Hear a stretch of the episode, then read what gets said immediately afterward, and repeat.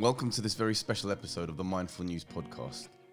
We catch up with the father of modern day mindfulness, Jon Kabat-Zinn, whose incredible work for over 40 years has put together the mindfulness based stress reduction or MBSR program that is being used worldwide and at the core of dealing with stress and anxiety globally, but also providing a guide to being mindful.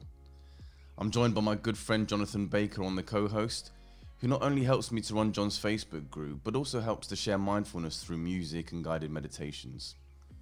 There were many great questions being asked on the Facebook group, and this chat with John is to catch up, ask these questions so that we can share the wisdom and feedback to the group. We get into subjects like dualism, non-duality, awareness versus witness and observer, and dig deep into some of the most important questions on this very amazing topic. For more videos and podcasts, visit mindfulnews.uk. And go for what, it. What an honor it is. Again, gratitude. And, um, you know, we, we are part of your team, Jon, and we really want the best for the group and the page purely because we're on this mission, getting this, sharing the knowledge to as many people as possible, right? And I think that this well, I couldn't have made beautiful you guys up if if I'd tried. I mean, you know, nobody would believe the stories of how we've come to be in relationship. It's just like not possible, or even what the motivations behind it are. And I love that that's a certain kind of mystery, but that we're we're we're- we we can work together in this way. It's like Yes. totally amazing. Okay, so thank you, Jon, um, very much for, for, for doing this. Um, we've got a series of questions that we're going to ask you, and I'm going to kick things off straight away. Um, so the first one's from John Morris at Triton Exec. And his question for you is In those moments when the anxiety comes in as a thought arrives, as much as it is an overwhelming and a horrible feeling, it's also one that seems justified in your mind for that moment. Therefore, it feels wrong to use a trick or technique to push it away, as there is a sense of having to allow this feeling to be there to warn me about something I'm concerned about. So, what do you say to that? Surely, if one was always able to find a sense of calmness, you would never feel emotions of your heart. I was with you until the very last statement. Uh, I'm not sure that the last statement is true. But yeah, we're not trying to push anything away and we're trusting those feelings and we're basically putting out the welcome mat for those those feelings and not trying to push them away or idealize some kind of special state where we can just be infinitely equanimous but we can be aware of how unequanimous we are and how much we're hurting and how much we're lost or confused. And so the real challenge here is as soon as you recognize it, then you realize that even the words, I'm lost, I'm confused, I'm hurting, that those are thoughts about experience. But you can hold all of that in awareness, and then you can ask this interesting question, which is not about dissociating from your feelings or thoughts, but recognizing that you have a whole other way of holding them that doesn't eclipse other possibilities for well-being and for doing important things in the world and that is you can ask yourself the question is my awareness of my anxiety or my anger or my sadness or whatever it is that's gobbling me up at the moment is my awareness of it angry or sad or Yep. you know f- uh, frightened and you'll discover that it's not that it's kind of like a, a a a mother holding her child where the child is very very upset but the mother holding the child doesn't have to fix anything make it go away. Just go with the flow but let, stay in the love or stay in the awareness. And then it evolves by itself into not just going away, but we're changed by the process of holding both the wanted and the unwanted and the un and the neutral stuff that we usually never even notice, holding it all in awareness without having to f- push it away or pursue it or do it, or do anything with it.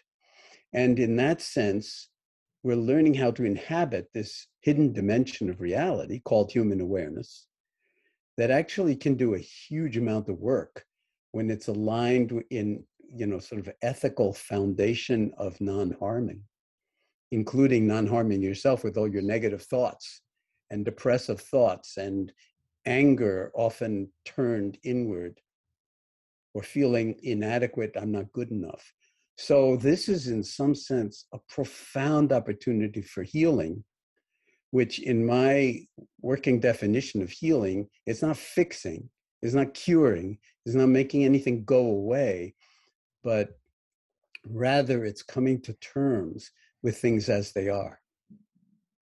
Right in this moment, not some kind of thought coming to terms with things as they are, but more that mother embracing the child, her child kind of way. And that's, and you practice that over and over and over again.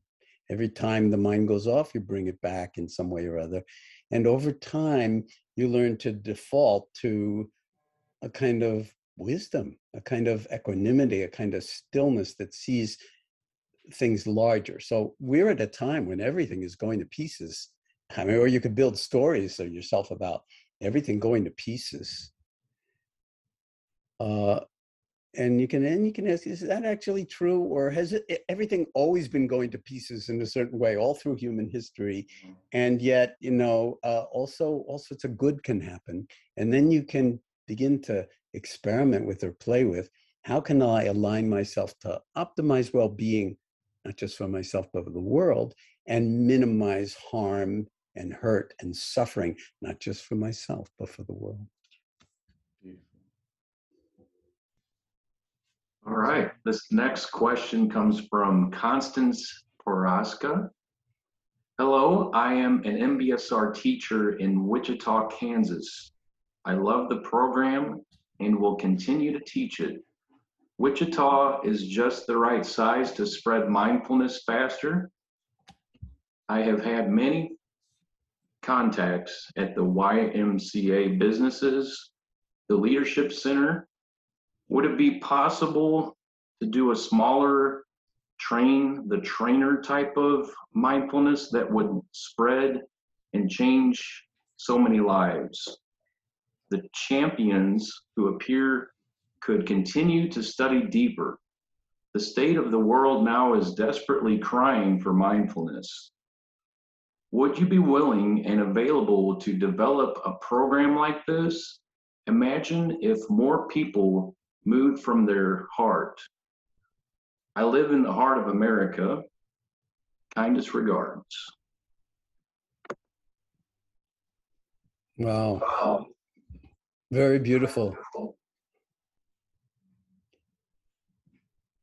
Well, the, the short answer is yes. Anything that you can do that's authentic and grounded in uh, real practice of mindfulness. And that's a big proviso because uh, a lot of people don't actually understand the full dimensionality of mindfulness, but they want to teach it. And so the motivation very often is not completely um, pure in a certain way but if you feel that you're ready to, in some sense, train other people how to do this within one framework or another, then absolutely, that's how uh, wisdom actually moves in the world. We are conduits in a certain way for wisdom. But it's also important that you receive as you're doing this from people who may be much more experienced or have much longer meditation practices and have already worked in those kinds of domains before, uh, so that uh, uh, you don't get lost. Uh, mindfulness is like a, you know, sort of very easy to turn it into a cognitive behavioral kind of therapy, which would destroy the non-dual dharma elements of it that are absolutely at the core of this. And of course if you don't know what i even mean by those words non-dual dharma elements of it then a lot more uh, work on your part is in some sense required to study with teachers that will really give you the kind of foundation to be able to authentically move this uh, dharma perspective and embodied uh, Dharma perspective in the in the world in a way that will be um, maximally beneficial. So it's a lifetime's engagement, and I wouldn't be in any hurry to actually build something that um, you know provides professional training for instance because there are already some very very credible professional training programs out there for mbsr if it's not mbsr that you're doing uh, but something kind of modified or whatever of course then it's really important not to call it mbsr because that confuses the scientific study of mbsr if we don't even know what mbsr is anymore because everybody says it's whatever they're doing.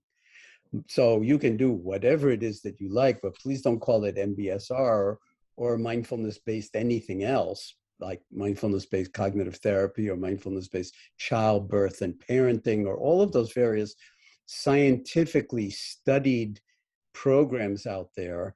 Um, but avail yourself for sure uh, of all of the professional groups that are actually training in those areas because this really is a lifetime's engagement. And believe me, I mean, I've been practicing for almost 55 years and I feel like a beginner.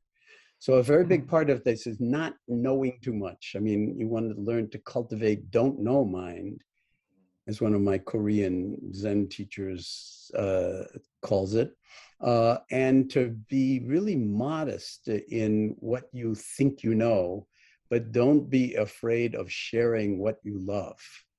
And I think that will give you a kind of uh, good guardrails for not losing your way uh, as you try to uh, further this kind of practice in the world in the Midwest in places where, as you say, your community can really, really, really benefit from it.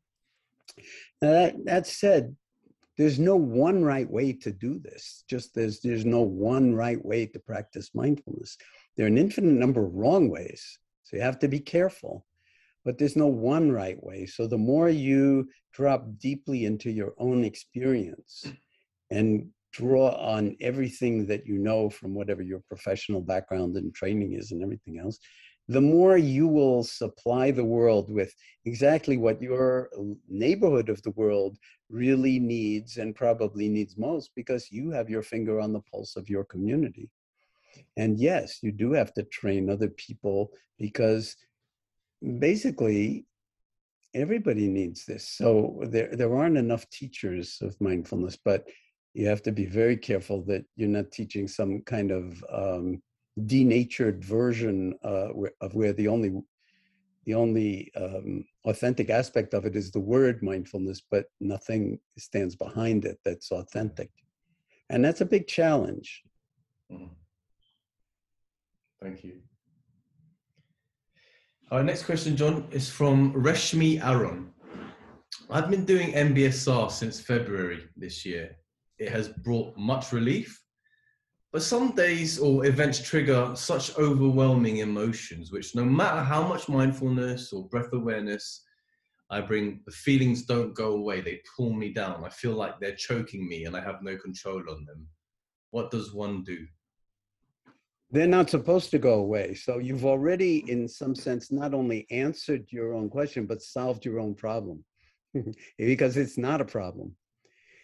That's like saying it's it, there's a thunderstorm out and I don't like thunderstorms. What should I do? You're not going to stop the thunderstorm. And the more you try to stop the thunderstorm that's going on in your own mind or your own head or your own body, the more uh, you're going to get into trouble of one kind or another. Because when you're when you go, go into battle with reality, you know who always loses? you. so the more you can align yourself with um, um, recognizing that mindfulness is not about getting anywhere else, but actually learning how to be with things as they are good, bad, and ugly. And then holding that in awareness without having to fix or pursue anything at all, as long as you're doing it ethically so that you're not harming anybody else or yourself then patience can arise. You can actually realize right now, maybe this is the right response to the atmospheric conditions in my own mind or in my own life. And I don't have to fix anything or pursue any thought based goal for now, just for now. And then live in that now comfortably. And then the next moment of now is going to be very different if you choose that path. Mm. And then, of course, you're practicing in this kind of open hearted, spacious way, and new arrivals, new, new arisings can appear that wouldn't have appeared before because you were locked in to a certain kind of um, unfortunate uh, sort of pattern, like a like a uh, like a whirlpool in water that the whirlpool doesn't have any actual real reality. It's just water turning in space okay? But if you get caught up if, as a twig in the whirlpool you can go down but if you are patient and ride with the waves uh, and the forces of the whirlpool it dissolves yes. it's actually pure emptiness mm-hmm. so the, as soon as the mind creates a problem then you have a problem but if the mm. mind just stays open and sees things as they are, underneath our thoughts about them and our liking and disliking, which is the, the practice, that's the exercising of the muscle moment yes. by moment by moment. Then actually, uh, new uh, opportunities and insights can arise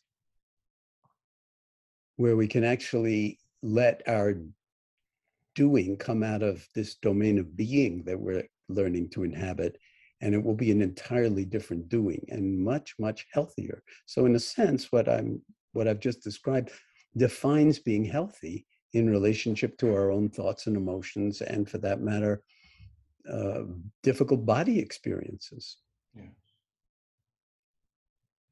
so very quickly jon the you know you can't stop the waves but you can learn to surf them is that is that one of your genuine expressions? Because I see it everywhere. Your name in, is.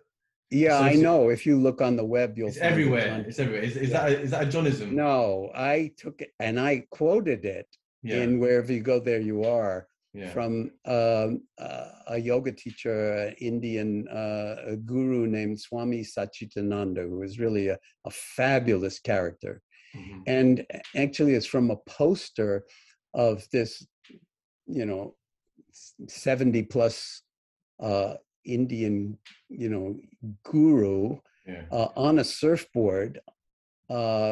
And underneath is the caption wow. you can't wow. with his flowing robes and white beard and white. We need hair, to find that. Yeah, we need to. You can't that. stop the waves, but you can learn to surf. And I just quoted it and then because I quoted it and of course attributed it to Swami uh, Satchidananda, but then people just grab it off the internet and say that it's an easy soundbite to grab. Yeah, yeah, it is. Yeah.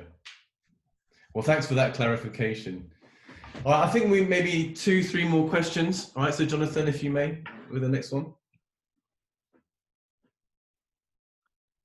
Right. This next question comes from Sue Cummings. It's a simple question that I sometimes wonder about. When I'm meditating, I sometimes enter a dream like state. Is this part of the process? I don't fall asleep per se. I'm still sitting erect, but it's a pleasant feeling, dreamlike. Everything that arises is Sue, everything that arises is is a part of the process, but it does help if you uh, have um, at times some kind of guidance in how to deal with that. So I really appreciate your question. So when you're aware that you're kind of in this dreamlike state, as you put it, uh, is your awareness in the dreamlike state?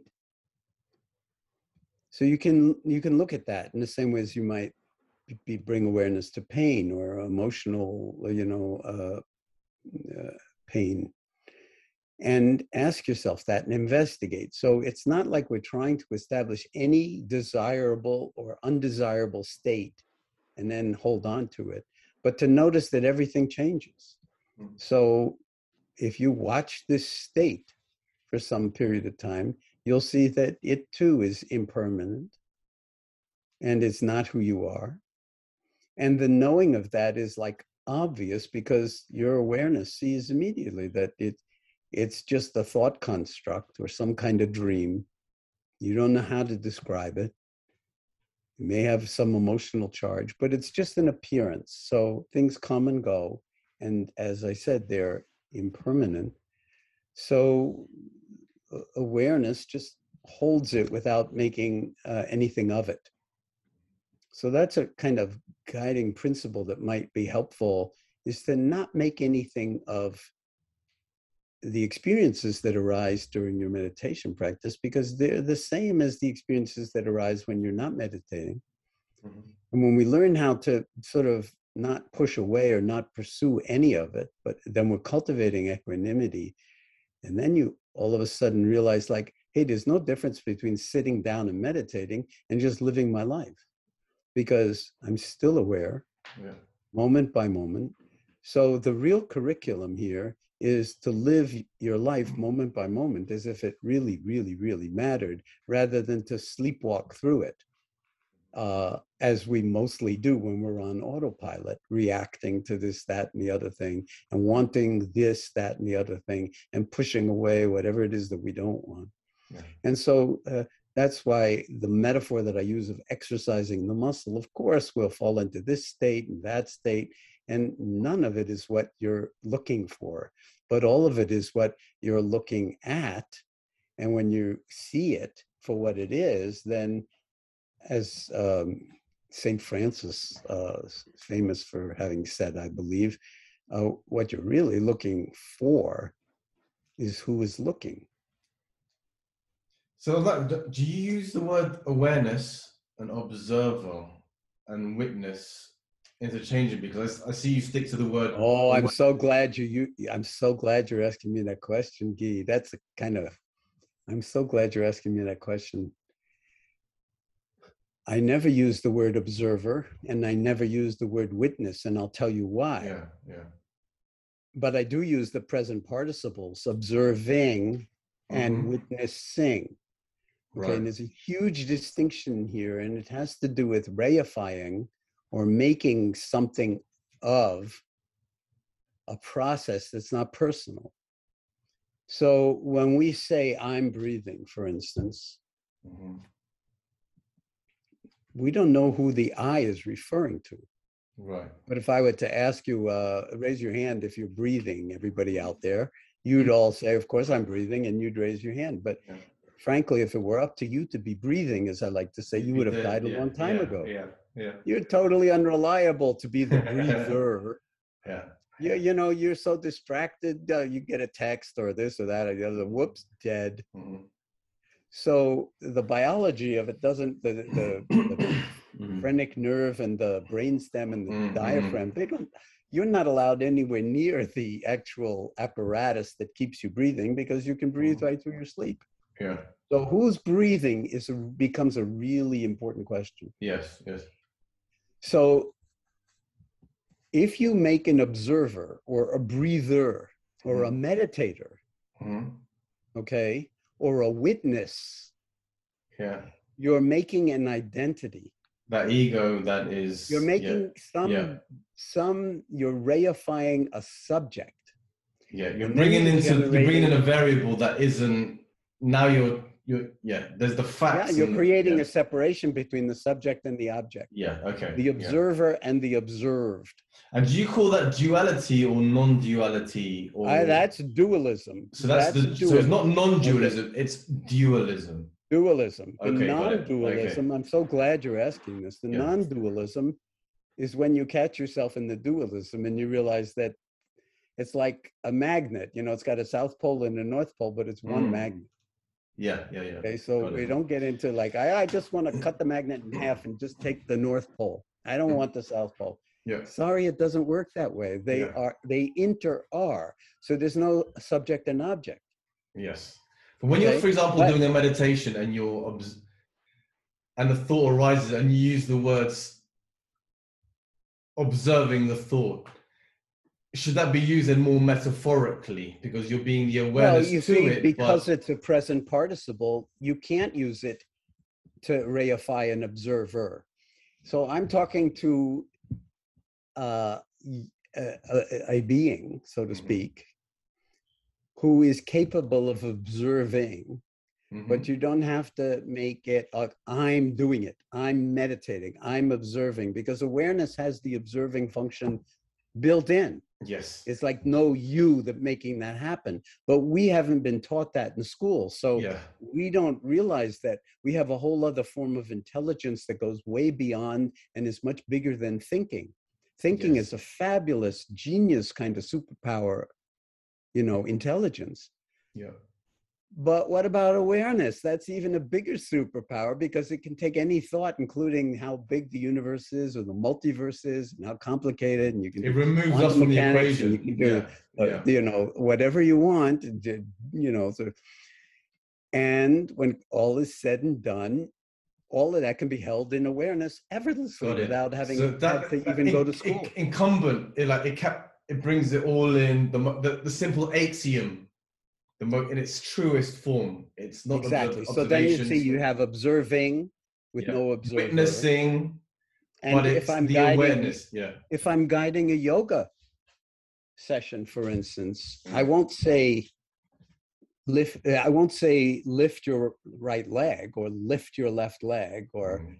breathe in because then i'm using um, what's called an imperative tense and i'm command using command language imperative here- tense. Yeah, yeah imperative where i'm using command language that basically says i'm here you're there you do this Mhm. okay so that's robbing people of their own autonomy in a certain way subtly they may not notice yeah, it yeah. of course the military uses that in big time Mhm. but if I am, we're all lying on the floor and I say, breathing in, I mean, I'm not commanding anybody to breathe in. It's like you're going to breathe in sooner or later because the Mhm, phrenic nerve and the diaphragm and the brainstem are going to do it for you. Mhm. Uh, and the same with the breathing out and the same with lifting the leg. How do you know how you're lifting the leg? I mean, at a Mhm. certain point, the leg just lifts and we have the kind of conceit that we're doing the lifting, but we have no idea how we're doing that Yeah, lifting. yeah. So what I'm trying to point to is this non-dual domain of uh, understanding that who we think we are is not who we are. So the self, the one that says I am the observer, that is actually a form of delusion. Mhm. And do you it reifies as the ego as subject. well? It do you- reifies a subject. Yeah. And mindfulness is a non-dual meditative non- gateway. Yeah. Yes. so the more something comes up this is why i think the buddha once famously said and i'm paraphrasing that all of his teaching could be encapsulated in one sentence. Yeah. and i like to say on the offhand chance that that might be true maybe we should memorize the sentence even if we don't understand it. And the sentence is nothing is to be clung to as i me or mine and the verb is to cling so that's it's to self-identify to to sort of Mm. make something of Mm. the i the me and the mine these personal pronouns Yes. so when we begin to understand the the non reifying nature of the personal pronouns the the the non sort of any any kind of uh, turning them into some kind of unchanging fact, but that they're just pointers towards a kind of ongoing, continually changing Mhm. universe that we use the word self to describe. Yeah. Then we can begin to understand what it really means to be to be and then how we use language dualistic language like i'm me i'm myself uh, which actually can, if we're not aware of it, function as a prison. If we're aware of it, then of course, conventionally, you don't say, "Well, I can't go home because it's not my house." You don't, you don't lose your mind in that particular way. Although Yeah. that's, you know, some people do, where they go off the Mhm. deep end of meditation and they they, Mhm. they they don't know how to distinguish between abs- absolute and relative reality. So we're Yes. talking here about the sort of deep nature, the deep structure of reality Yeah. and deep structure of the self. And there I've even used the word the self, knowing that whatever we say is the self. It's like one of those whirlpools I mentioned earlier. Exactly. where, Yeah. yeah, it's real, but it's also empty of any kind of intrinsic permanent nature.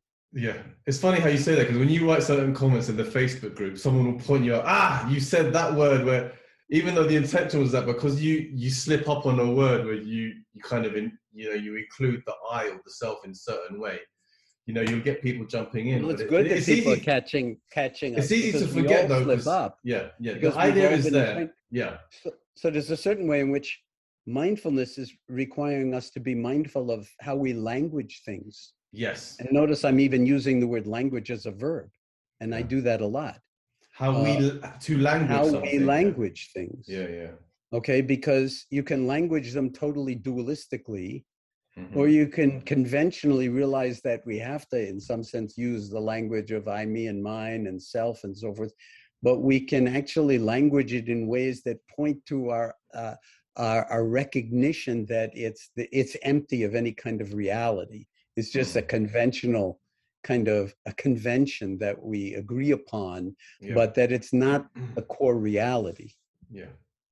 You know, Is this we- making we- sense to you? No, absolutely. I think we should do another podcast where we just go deep on the non-duality when we talk about Hey, awareness. you know, versus you made me very observation. happy asking that question. You could see that. Yeah, because I think there's, especially when you've been meditating for a while, these are genuine questions that pop up into your mind. And when you're trying to explain it to someone, and they, you know, they bring up, well, you know, awareness versus observing versus the witness. Well, why is there a distinction? Now, what is the umbrella term, and why is that important? Yeah, and I And think we helps. just answered it. Yeah, yeah, we did just- absolutely. But I think we just we- answered that. Yeah, yeah, exactly.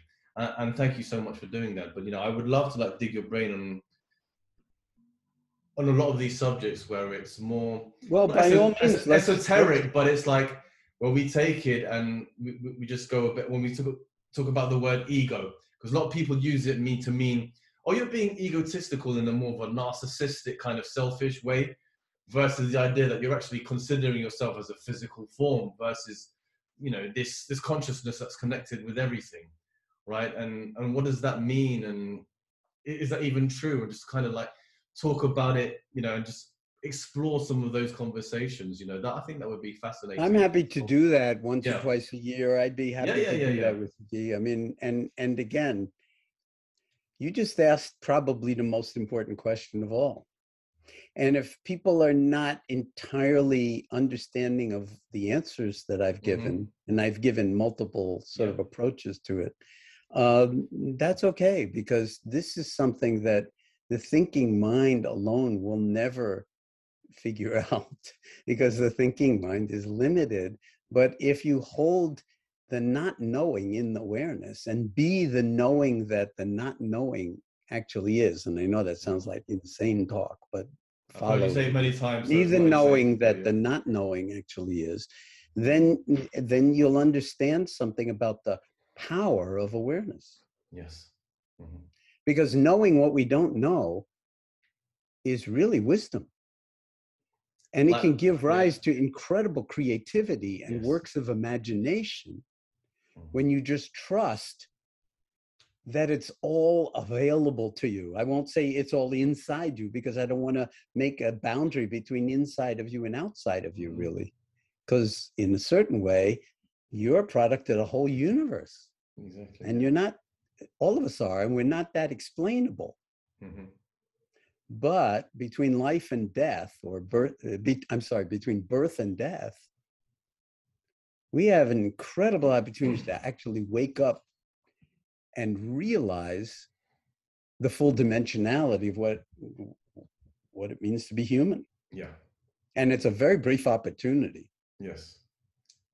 So before I hand it over to Jonathan to see us out with the last question, um, do you see like when you explain mindfulness, like almost like trying to explain um, quantum mechanics to someone that isn't aware of what quad- quadratic equations are or what algebra is. So before we can talk about algebra, we need to understand the axioms of like a plus b equals b plus a, and you know the simple mathematics. Because like when I try to explain mindfulness to someone that's never practiced it before, it's like trying to explain. I mean, do you see it akin almost to something like an issue of communication? Because you know you could tell the smartest minds, you know, the depths of knowledge and learning from your years of of experience in exploring the laboratory of your own mind and mindfulness but then without someone having actually experienced that first step of oh wow just to sit with your thoughts and just to realize some of the chaos and the repetition and the randomness and and then without that you know the struggle of being able to explain them you know some of the the stuff that we learn later down the road i mean is it necessarily you have to like stand on each previous block in order? And if you haven't stood on those blocks that it's that the ability to truly get when you're talking about non-duality or awareness versus witnessing and observation that without those those steps beforehand you are unable to yeah you're you're unable to appreciate and even if we explained it all day long in the and we've the vernacular where you understood every word but without really having experienced those earlier stages and i don't want to call them stages like there's a process or something but there's almost like without going through the wonders of all that for you to it's like quantum mechanics. No you need to understand quadratics first and then basic algebra and then you know submit up you know multiplication addition etc You should be teaching yourself all this stuff. Well, I mean, that's really, going that's to, but beautifully said. Look, some people actually talk about meditation as kind of like the Hubble Space Telescope. Mm, That if you really want to look into the deepest nature of the universe mm, uh, and the deepest nature of the human mind, there's nothing more powerful at the moment than the Hubble Space Telescope, Yes. except soon there'll be the James Webb Space Telescope, Mm. which will make the Hubble look like, you know, child's play. yeah But with meditation, with mindfulness, that's the Hubble, that's the practice is the Mm-hmm. Hubble telescope. mm, So you you're the so without reifying now the Hubble telescope, what you're saying and what you're intimating is that this is so deep, so deep that it's like, hey, what kind of preliminaries do you need? And in certain traditions, there's all sorts of stages and preliminaries that you go through before you, you know, yeah um, progress through various kinds of stages. And that's one very venerable tradition of teaching mhm, wisdom or Yes. mindfulness or meditation. mhm, But I have not followed that route. I go much more with the non dual Zen or Chan tradition in, in China, where uh, it's beyond name and form and it's beyond all the written uh, instructions and sutras and commentary and all that direct perception transcending name and form okay? Direct transmission it's called outside the teachings. Yeah the direct perceiving beyond name and form. Mm, so that's something we're born with. Yes. And we can help each other to develop because Mm. it's an arduous practice to wake up. Yeah. It's not like oh hey, oh yeah thanks for telling me. Mhm. breathe in breathe out. Now i'm yeah yeah. free from all of Mhm. my suffering and the causes of suffering. This is like a lifetime's work at least. Yeah. And so uh, many people can study the stages because everything's available on the internet now and there are phenomenally wonderful teachers out there and all of the various you know tibetan schools and and and and uh, and in different schools of uh, of, of buddhism. Mhm, but most people are not going to understand that. Yes. And it will take them 20 lifetimes to kind of get up to the quantum mechanics so to speak. Do you know what i'm saying? Or the hubble space telescope. Mhm, and the irony is that they're already the hubble space telescope. Every single one of us is. Yeah, exactly. So these are some of the kind of interesting Mhm. ways in which the dharma or the lawfulness of the universe uh, is made available to a wide range of different kinds of temperaments and Mhm. people in different stages of life and different places in the world. Yeah, yeah. And some people will be attracted to, you know, mindfulness with me, and other people will be repelled by mindfulness yeah, as yeah. Jon Yeah. Kabat-Zinn talks about it, but they'll find somebody else that says, this person makes total sense. Yes, yeah. And it doesn't matter which door you go into because they're all different doors into the same room. Yes. And we're all just beginning. We're all like not even in kindergarten. This is daycare. hmm But we got to go through some door and then, Yeah. you know, uh, enjoy the daycare and see what emerges. Yes. So I'll tell you what, perhaps in like May, June next year, I'm going to set up a session where we like, I'm going to come at you hard with some of these uh, these questions, and I'd love like this has been fascinating. I mean, I have to be said, this has been fascinating. So um, yeah, let's say let's shoot for like May, June of next okay year. with me, as, as far as I can project out into the future. yeah, just give me time to work on something. but I am I'm open to that, Guy. Let me just say I'm open to that, uh, and and I feel like I don't know how many people you know will be interested in that kind of thing, but if you're interested in it, I'm I'm I'd be happy to just trust that. Yeah, and it's like how many people are interested in in, in quantum mechanics.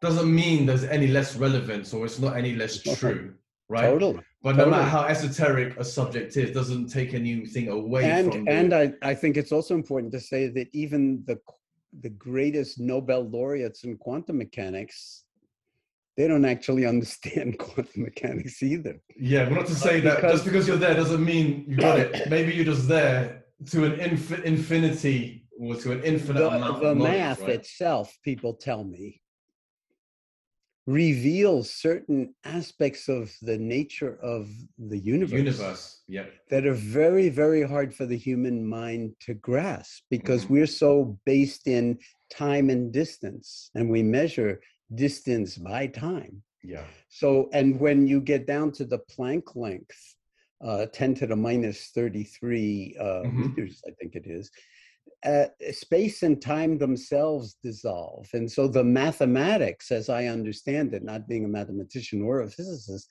yeah. all of a sudden becomes problematic and and one of the problems is that like uh, there's no there's, like it's very hard to reconcile that with what we understand about space being in some Mhm. sense um gravity yes. that yeah, yeah, yeah. gravity and space the gravity shapes space or we don't Yeah, even know yeah, what space is and how it bends. You know, it's like yeah. and of course gravity gravity shapes bends space yes. But what about at the 10 to the minus 33 meters? Mhm. So, yeah, these are all like fascinating doors Amazing. into the nature of reality. Amazing, Yeah. And I think it's important to say that, you know, the quantum me- uh, mechanicians, so to Mhm. speak, are as mind blown by this whole thing, if not Mhm. more mind blown by it, than anybody else. Yes. Yeah. And one more thing, it took a hundred years exactly be from between Einstein's uh, general theory of relativity and the prediction that there would be that space itself would vibrate if there was enough gravitational energy okay Mm. like colliding colossal black holes Mm. would send out vibrations in space. And 100 years after he did the math, and at the first, hardly anybody understood what that general theory was really Mhm. pointing to. And then they developed two incredible observatories, telescopes, but that are not actually looking at light, but that are actually measuring distance. And they Yes. actually detected 2,000 miles apart those gravitational waves that were like from colliding black holes billions of years ago. And by the time they got to Earth, they detected changes in length of like, you know, I don't know, uh, less than the width of an atom, maybe the width of an electron. Yeah. But they had two observatories, so they knew it wasn't noise because they got the signal at both at the same Wow. time. Yeah. Now, for human beings to do that, simply mind blowing.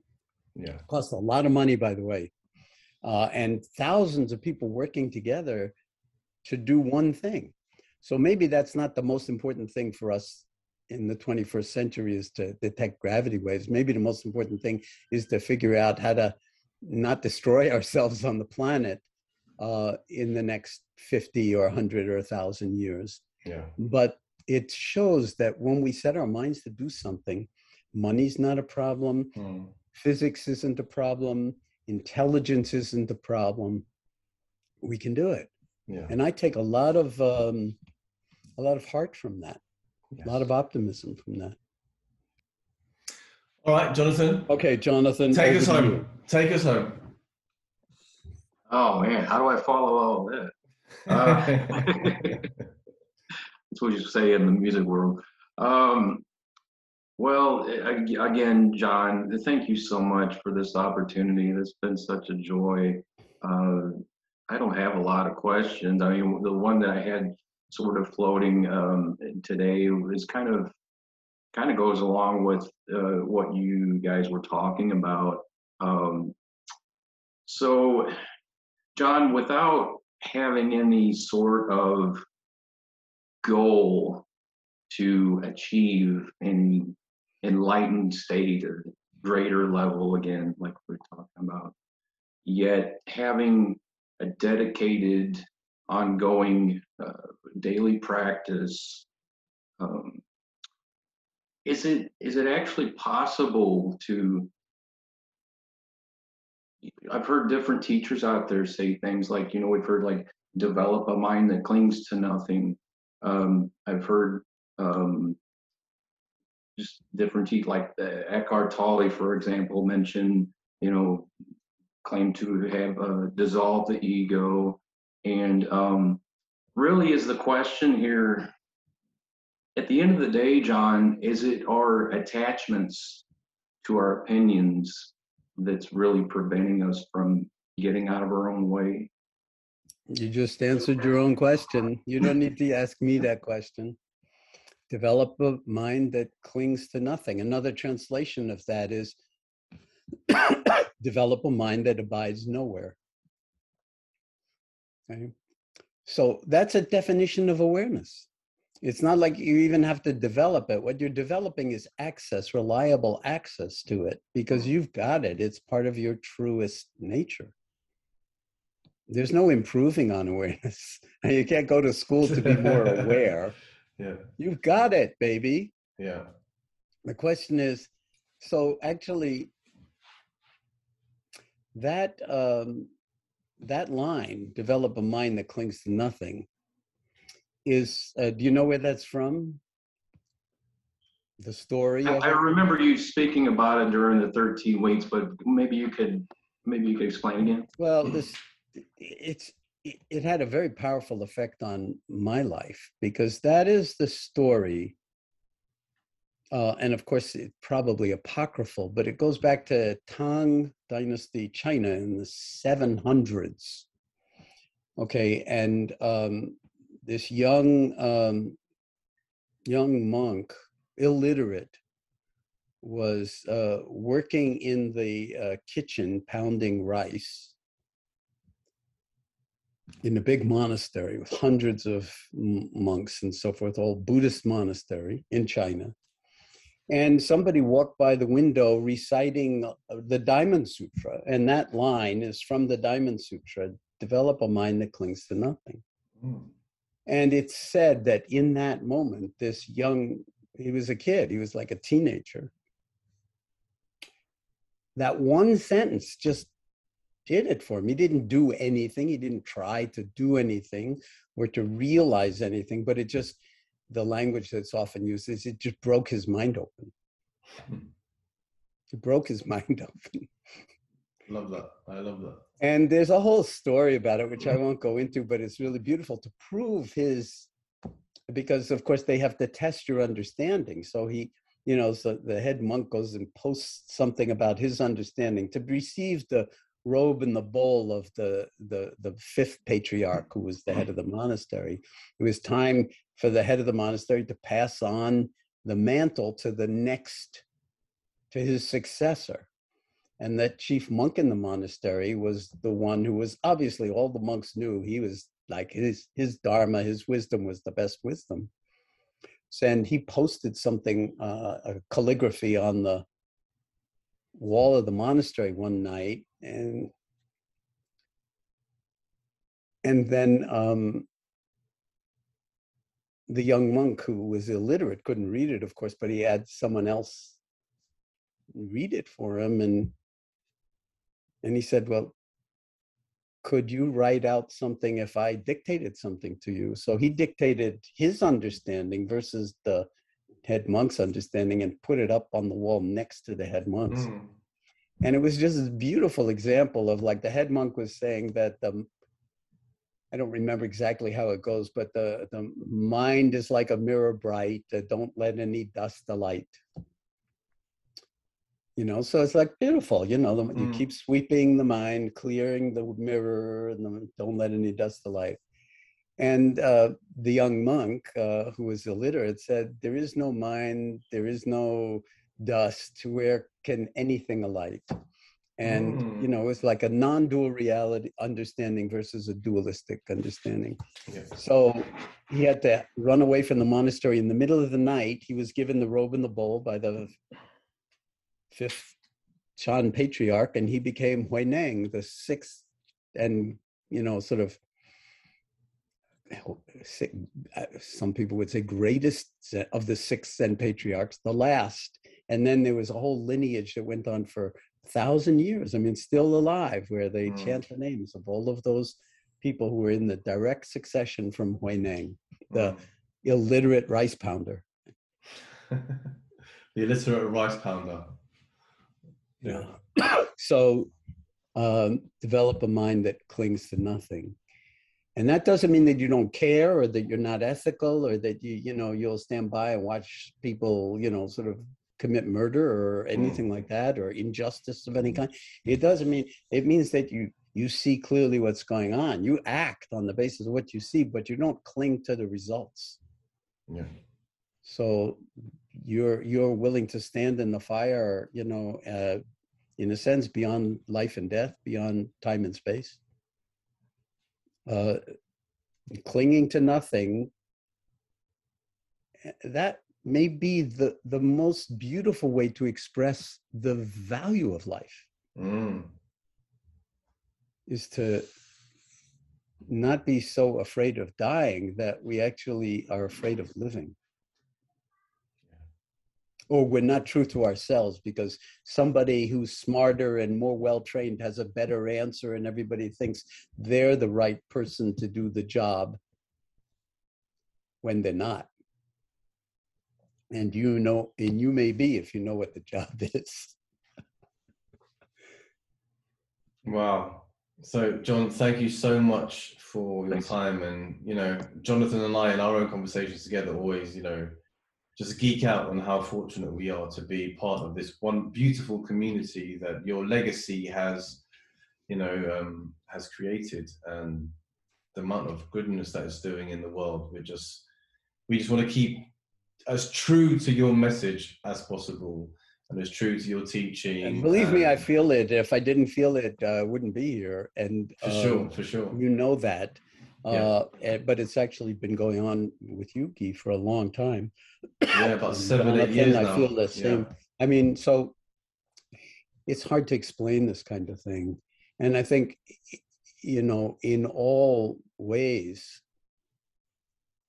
I didn't make any of this stuff up. This I, I have teachers. Everything is basically contributing. I, I I wrote a little book called "Letting Everything Become Your Teacher." So none of this is really personal, and we all have debts that are not payable to the people who uh, were our teachers or the The circumstances. shoulders of giants, standing on the shoulders of giants. Exactly. Yeah. And the only way that we can really pay it back is to pay it forward. Beautiful. I like that. I like that. Mhm. And that's why I do what I do. Yeah. And you do it so well. Well, I love you guys. and it's just been so touching. So, that, you know, it's quite late for you, Guy, now. And I, I want I want to just thank you for the the time that you devote to this and and you It's as a well, pleasure. Jonathan. It's a pleasure. Well, all of us. Yeah. This is the best kind of love. It's like, you know, where we don't take personally what's not personal Yeah. and then we really love it. Yeah. And we love the way it it's so personal. hmm And you know, it's it can actually. I'm surprised how sometimes how lonely it is. You know, again, bringing the ego involved, but how you know when, like I said, not to say that I'm at the quantum me- mechanics level of it yet, but you know, at least the quadratics, where you you know there's a certain understanding and just like wow I, I would love to talk about this because it's like a philosophy you know it's on, talking about life you know, talking about existence and our purpose. And I just find it some it's just so nice when I talk with you, Jon, because sometimes there is almost a lack of people, people that I know in my immediate circle of friends, and that where we can just explore these conversations and to you know run ideas mm. past each other. And whereas when you just get to the Instagram and Facebook and the BBC and coronavirus and football and just like the you know the surface level conversations that when you when you're able to have a dialogue with someone that's you know been through similar challenges and you know the loneliness of just going through the, the laboratory of your own mind and what you learn from it and just seeing other people get involved in the community. So it's just it's just lovely to be able to, to share and just to feel like part of a um, and again that's what the group is for to feel part of this community where one can ask these questions and have you know people commenting and feeling and learning from each other as well. But there's another element to it, or let me say another dimension actually, and I want to point it out to both of you because uh, who you are is doing all the work. If you, you weren't who you are, the two of you, Mm. I would not be here with you. Mm. So it's not just what you do that has an influence out there, it's who's doing all the doing. Mm. And, you know, from that point of view, you don't need to have conversations about the Hubble Space Telescope and uh, and gravity and um, and uh, you know quantum mechanics and that kind of thing. Yeah. Sure, that you can eat that up with the people who you can relate to around that when you've Mhm. got the time. But what what is most transmissible, like riffing on the virus, Mhm. we're doing something that's transmissible. Yes. It's the Dharma that's actually transmissible. Yeah. Only instead of being virulently, you know, sort of uh, lethal. It's virulently The the uh, Loving. antonym. Yeah. loving, the antonym, whatever. yeah. Yeah. Whatever that is. and and so that's that's your strongest suit is your being and Yeah. who you are and Mhm. people feel that whether you're talking about football or anything Mhm. else and of course jonathan and i well know that when you're talking about football you're not talking about the real football the We're real. talking No, I am. we Yeah, call yeah, the real. Yeah, yeah. Right, right. we have to disagree on that one, Jon. And I think that's a beautiful way to to end to end the um, to end the podcast this evening. And yeah, thank you so much, Jon.